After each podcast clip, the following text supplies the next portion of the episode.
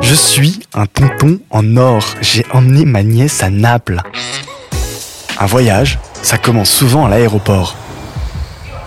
Juste après le portique de sécurité, on a à peine remis sa ceinture qu'on est plongé dans le couloir du duty-free. La bouche ouverte et le regard perdu dans cet océan de marques, ma jeune passagère s'est esclaffée. Waouh, j'ai l'impression de baigner dans le luxe. Les parfums des plus grandes maisons parisiennes à moins vingt pour cent se mélangeaient à un cocktail de remontants écossais sous une lumière blafarde et le regard acidulé des friandises moelleuses et croustillantes offertes aux porte-monnaie des plus courageux. Le même décor et le même choix de produits depuis toujours. J'ai vu passer un pilote en chemise blanche et costume noir et j'ai songé à James Bond, à sa montre et ses chemises sur mesure, à son coupé sport et ses lunettes sombres. Et je me suis demandé ce qu'il aurait pensé de tout ça. Était-ce encore du luxe ? Ce magasin d'aéroport suspendu dans le temps et identique à tous les autres incarnait tout à la fois la permanence, l'omniprésence et le dévoiement du luxe. Pour la première fois, je me demandais si les diamants du luxe étaient aussi éternels que l'agent zéro zéro sept. Make Sense ? Make Sense. Bienvenue dans Make Sense, un saut dans la pop culture pour explorer les questions de société. Un podcast de Skema Business School. Alors, le luxe peut-il mourir ? Quel est le sens du luxe ? A-t-il encore un impact sur la société ? Est-il encore capable d'innover ? Pour m'aider dans ma mission, j'ai fait appel à une experte. Elle s'appelle Rigaud, Emmanuelle Rigaud, et dirige le programme Global Luxury Management à Skema Business School. Je suis Kevin Erkeletyan et je me mets au service de Sa Majesté Emmanuelle, à qui je donne exceptionnellement le permis de tuer.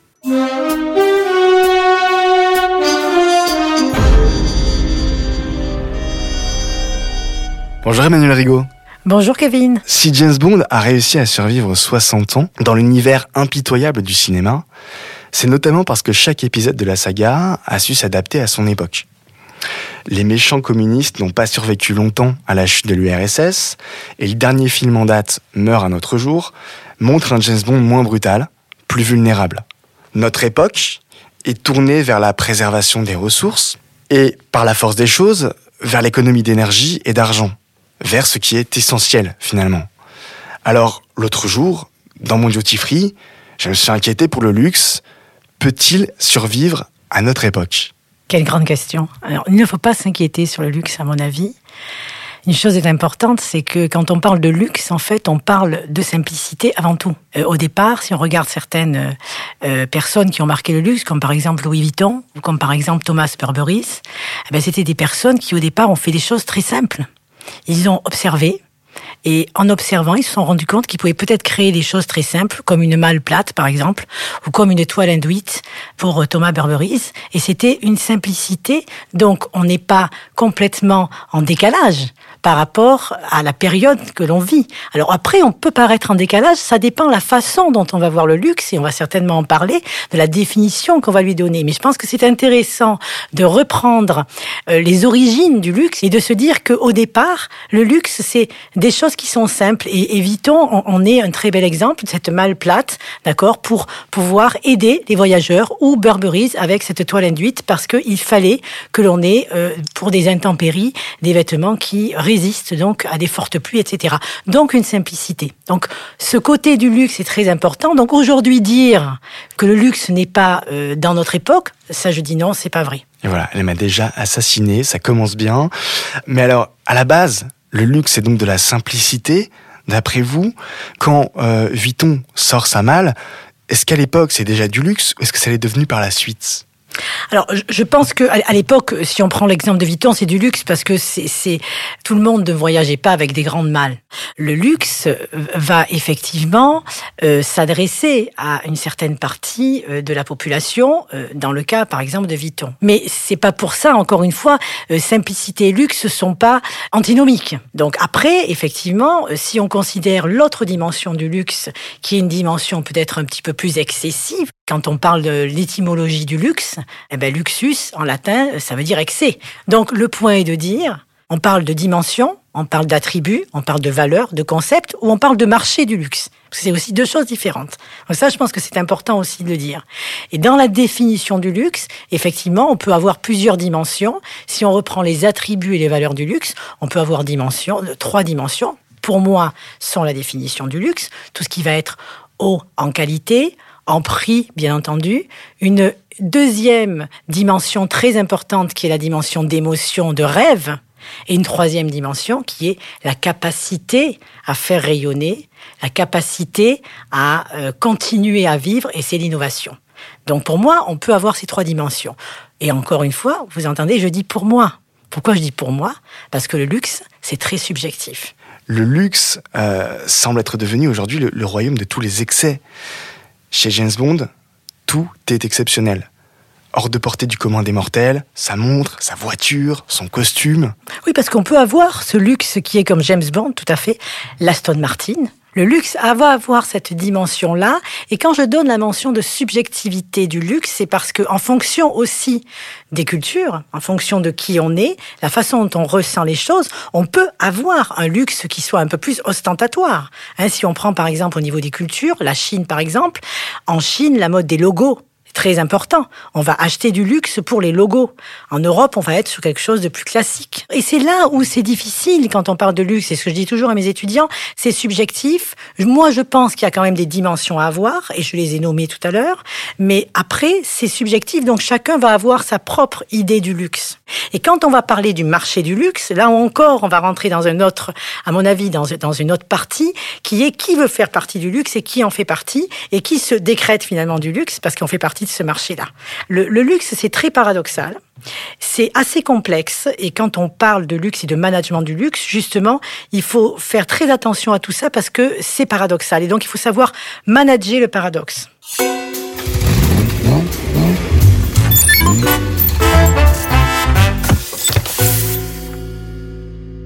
Si le luxe n'est pas en contradiction avec notre époque, on peut penser que c'est parce que, comme James Bond, il s'y est adapté. Alors, comment le luxe s'est-il adapté à notre époque ?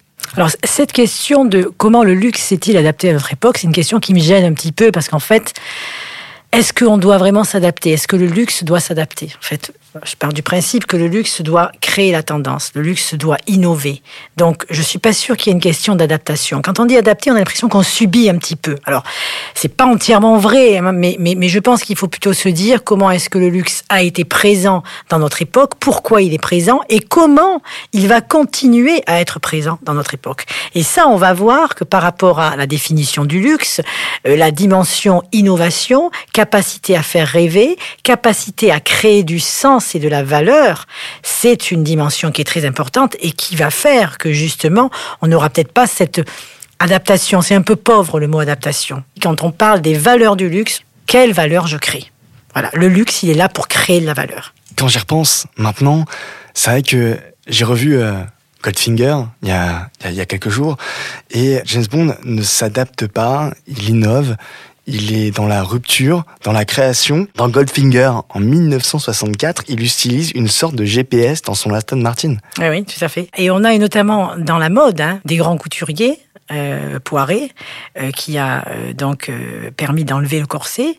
On a euh, Coco Chanel, après, qui a raccourci les jupes.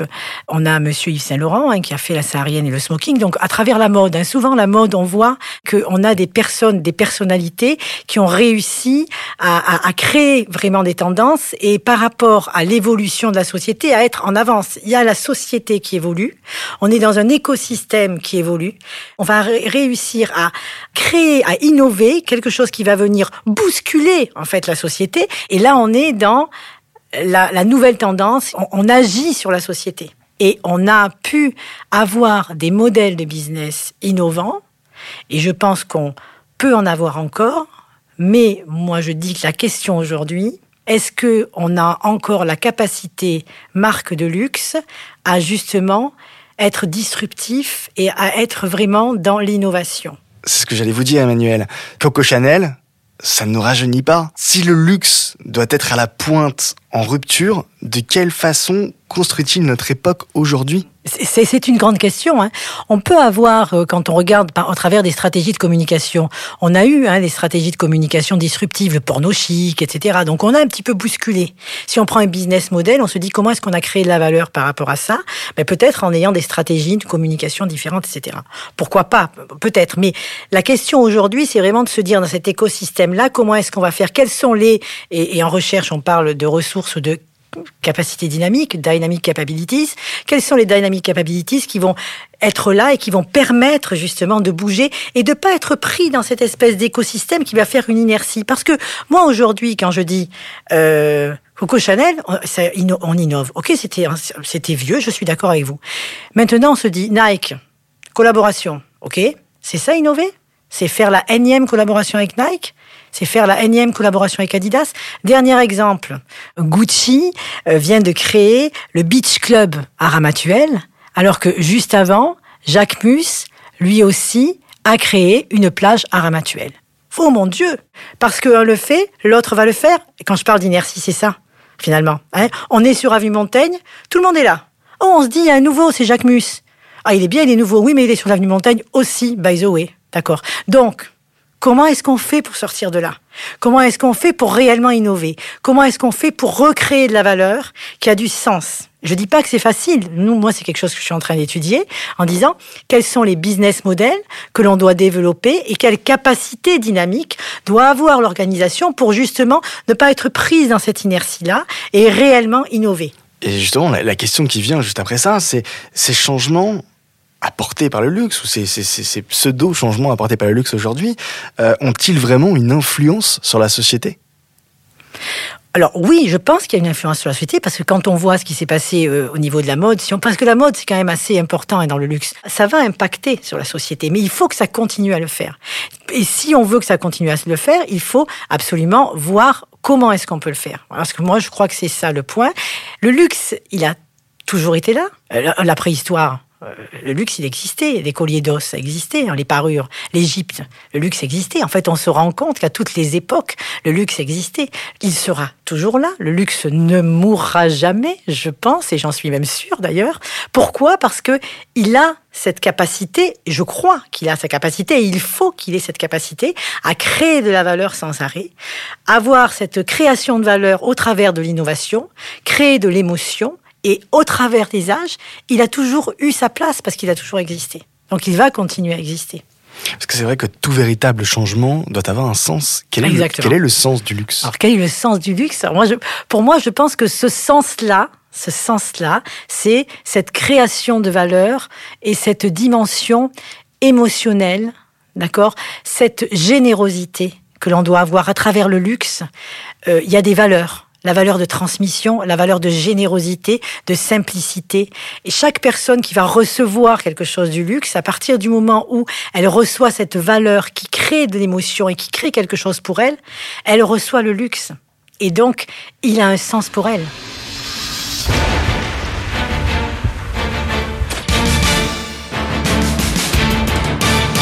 Quelles seraient les valeurs apportées par James Bond, selon vous ? Les valeurs apportées par James Bond ? Pour moi, j'allais dire que dans les dimensions, si je reprenais mes dimensions du luxe, c'est la dimension d'innovation, la dimension de la capacité à faire rêver, la capacité à innover. Je crois qu'à travers James Bond, on voit bien, et on a toujours cette capacité à innover et à faire rêver, hein, qu'on soit euh, euh, je sais pas, une, une jeune femme, euh, James Bond, un jeune homme, je ne sais pas, mais en tout cas, il fait rêver. Déjà, lui-même, il fait rêver. Et en même temps, James Bond, c'est de l'ultra-classicisme, c'est pas n'importe quel Aston Martin. Déjà, Aston Martin, c'est une marque assez classique. Euh, oui. C'est un costume, c'est un rendez-vous au casino. On a des marqueurs communs à James Bond qui sont absolument intemporels. C'est le paradoxe. C'est le paradoxe. C'est-à-dire qu'on a à la fois des choses qui sont intemporelles, qui se transmettent, qui sont des valeurs euh, immuables que l'on a et qui sont... Et, voilà. Et puis, à la fois, on va avoir cette innovation derrière et cet excès. Donc, on est vraiment dans le paradoxe. Hein. On dit toujours, quand on fait du management du luxe, moi, je dis toujours aux étudiants, il y a un curseur.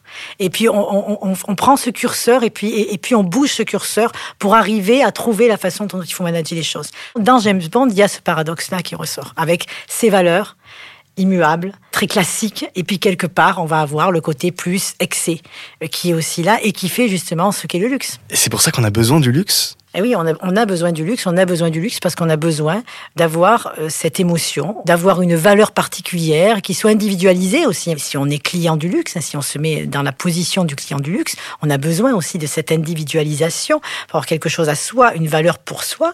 Et donc, on est toujours important d'avoir cette émotion et de vivre cette émotion. Et cette transmission, générosité, simplicité, émotion, je crois que c'est vraiment des dimensions qui font vibrer, en fait, et qui ont toujours fait vibrer et qui seront toujours là. Mais le luxe s'est engouffré, par exemple, dans les N F T. Les N F T, ça fait rêver ? Les N F T, ça fait rêver. Alors, ça dépend qui. Hein, il y en a qui peuvent rêver sur les N F T. Moi, personnellement, je ne rêve pas sur des N F Ts. Voilà. Mais ça, ça fait partie, je pense, d'une tendance, et notamment par rapport aux, aux jeunes générations, qui, elles, ont besoin de trouver ce type de produit. Donc, après, le, le point, c'est comment est-ce que moi, je vais créer, moi, marque de luxe, je vais créer ce produit-là, qui soit en relation et qui soit en adéquation, pardon, avec mes core values, hein, et mon identité de marque, avec ce que je veux transmettre. Comment est-ce que je fais avec ces nouveaux types de produits qui peuvent paraître complètement à l'opposé de ce qu'est le luxe, mais non, puisque de toute façon, c'est des nouvelles technologies. Et le point, c'est pas de se poser la question, on prend la nouvelle technologie ou on la prend pas. C'est pas le point du tout. C'est comment est-ce qu'on la prend et comment est-ce qu'on la transforme pour créer la tendance derrière avec. Vous voyez ce que je veux dire ? Et c'est ça qui est très important. Parce que moi, marque de luxe, je sais qui je suis et ce que je dois transmettre. Donc le luxe ne meurt jamais. Le luxe ne meurt jamais. C'est digne d'un James Bond. Merci Emmanuelle Rigaud. Merci beaucoup Kevin. Mission accomplie ? Une chose est sûre, s'abonner à Make Sense, c'est tout sauf du luxe. Rendez-vous sur votre plateforme favorite pour écouter les prochains épisodes. Et s'il vous plaise, parlez-en autour de vous et pensez à ajouter une note et un commentaire. Pour en savoir plus sur l'école et ses différents programmes, rendez-vous sur skema point e d u.